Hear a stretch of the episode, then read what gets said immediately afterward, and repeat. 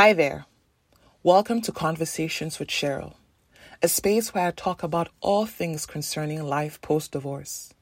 From deciding to ending my marriage, to navigating the divorce process, to taking care of myself and my ninjas, and finally, but most importantly, to creating and leading a life of purpose and fulfillment. My mission is to help one woman who finds herself in a similar situation to not just survive, but to thrive as she navigates her own journey.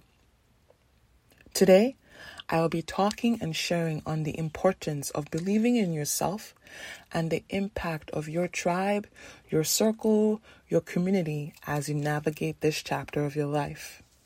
But to do so, I have to tell you a story.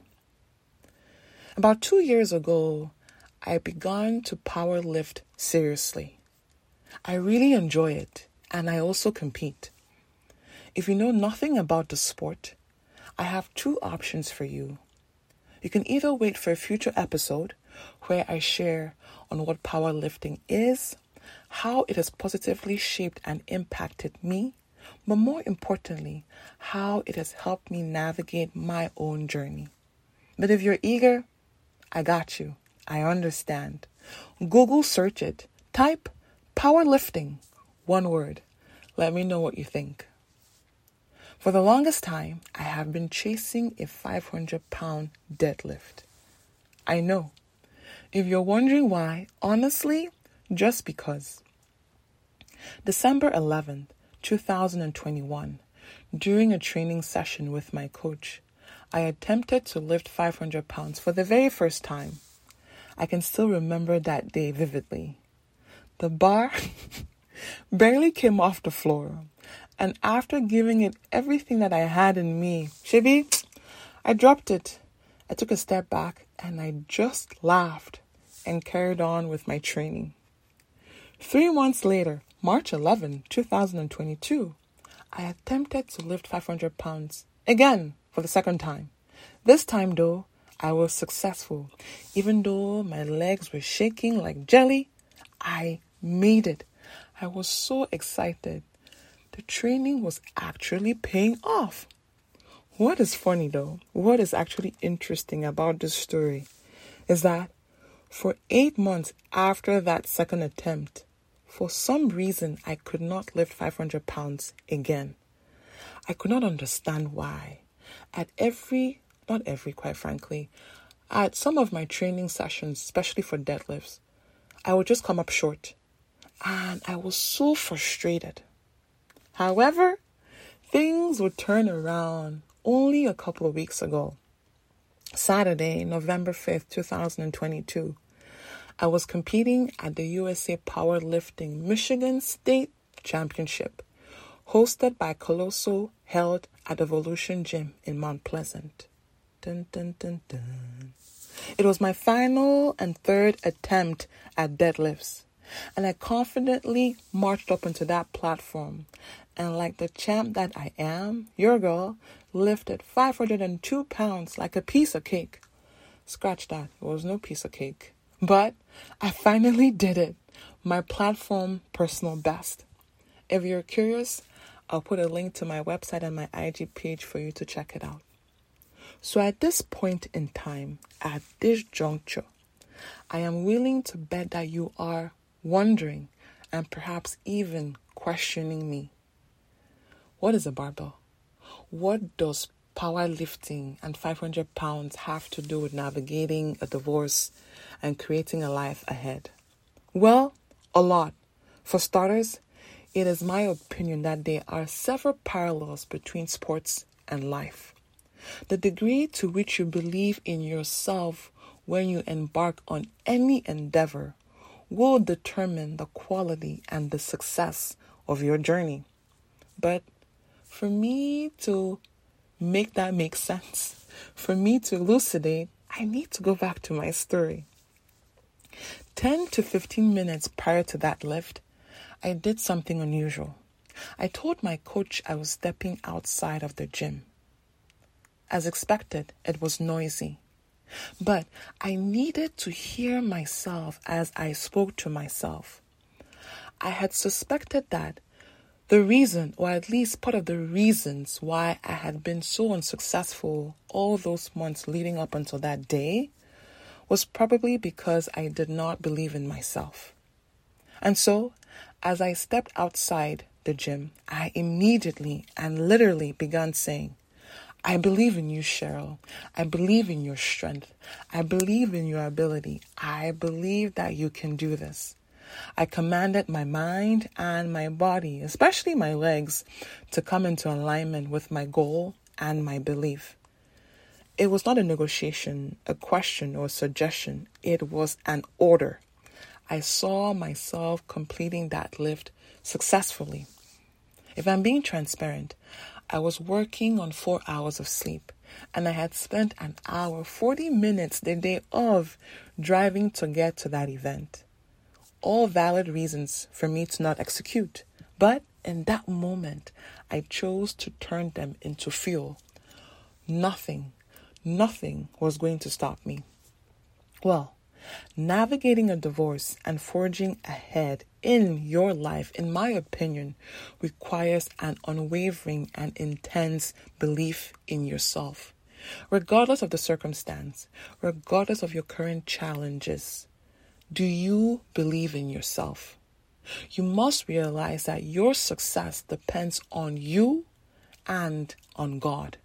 You must be so convinced that your conviction actually propels you into action. When I made the decision to change my life, the truth is there were so many unknowns. But one thing I knew and one thing I held on to was this I will be okay and I'll figure it out. You can say that just like I commanded my mind and my body before that lift, I was equally ordering myself and my steps.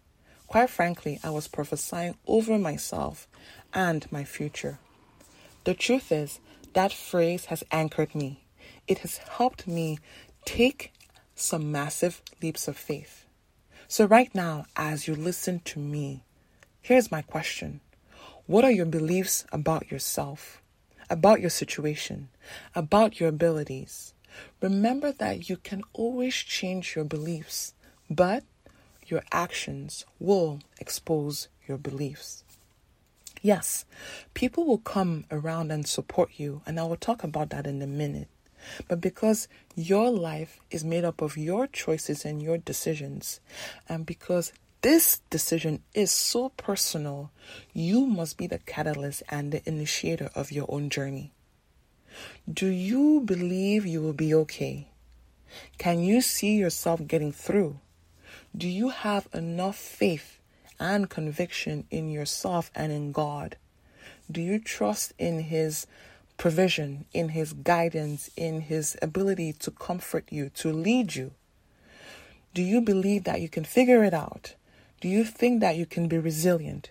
Do you think that you can have courage? Can you be patient? Can you continue to put one foot in front of the other? Yes, I know that you would like to see the whole path eliminated. I'm like you. But in this moment, can you see only a couple of feet ahead of you and trust that as you walk and as you move along, that path will be eliminated? Because if you cannot, nobody else will and can do it for you. Your journey, your process, not your, your process, quite frankly, is rooted in your belief in yourself. Point number two the power of your tribe, your circle, or your community. When I watch that video, I hear a lot of people cheering me on and screaming. The truth is, that lift was successful partly because of them. The same idea of community support applies to navigating a divorce and, quite frankly, all challenging life circumstances. The caliber of the people that you surround yourself with will impact how you do and what you do. So, as you decide, pick wisely. Who are you allowing into your space? Realize that your tribe, your circle, your community will be diverse. And that they will be influenced by a lot of factors. For one, geography. Where are you physically? Your community would also be as large or as small as you want it to be. It can consist of family, friends, coaches, therapists, acquaintances, your church family, your pastor, people who are even navigating this journey and are at the same spot or space that you are at, people that are a couple of feet ahead of you, people that are just about to begin this journey. Ultimately, realize that your circle will consist of people that know where you are, that acknowledge and know where you're going, but more importantly, willingly and genuinely want to support you. So, here are a few things that I have learned and I think are important to share with you as you consider um, your circle. Realize that your circle, your tribe, those people, or in the in the group or in the midst of those people, there are some that will be close to you, that you will encounter and know intimately. They will know everything that is happening. Others you will experience on occasion. The question or the key here is for you to be mindful of your expectations of those people and also of their limits. We're all humans, there's only so much that we can do. Number two, are they safe and can you be vulnerable with these people? It is important to remember that in this phase, especially in the early stages of this journey, you're fragile, you're vulnerable, and perhaps you're also emotional. All normal. Do not run away from what you're feeling. The key here, though, is to ask yourself can these people be a source of comfort? Can they provide me with a shoulder to lean on? But I think that you should take it a step further. Do they hold you accountable or do they just tell you what you want to hear? In my opinion, part of this process also requires you to own your own stuff, to do a personal inventory and see what do I need to work on. And one of the ways for you to do that is to surround yourself with people who actually hold you accountable and who can check you. Number three, know who can help you with what and who needs to know what. You need to be wise. Your mother and your sisters and your friends can help you with meals, with kids, with driving you or accompanying you to go see an attorney, to go find a house, to apply for jobs, all those things. Use them. But perhaps your therapist can be more objective as you sort through your emotions. Number four, and I think of all the four I am going to mention, is the most important. Do not be afraid to ask for help. Again, please do not be afraid to ask for help. Don't sit there and wallow and die silently because you're terrified to ask for help. Remember that you're going through something that is challenging and that is impacting perhaps most, if not all, areas of your life. So naturally, you will need help.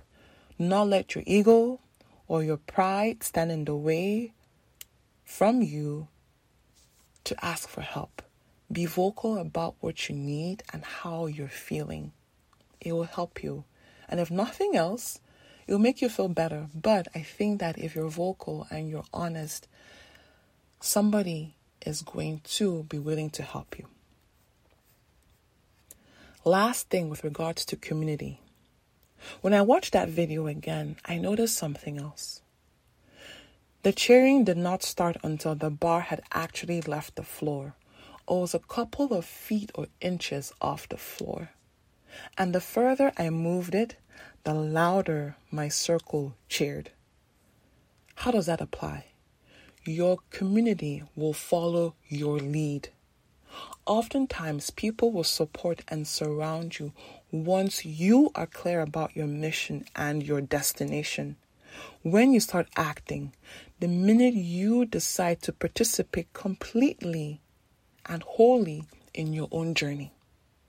Navigating a divorce and creating a life ahead that is different is a personal decision that will require you to believe in yourself and to put one foot in front of the other. And once you embark on that journey, the people that you need will find you.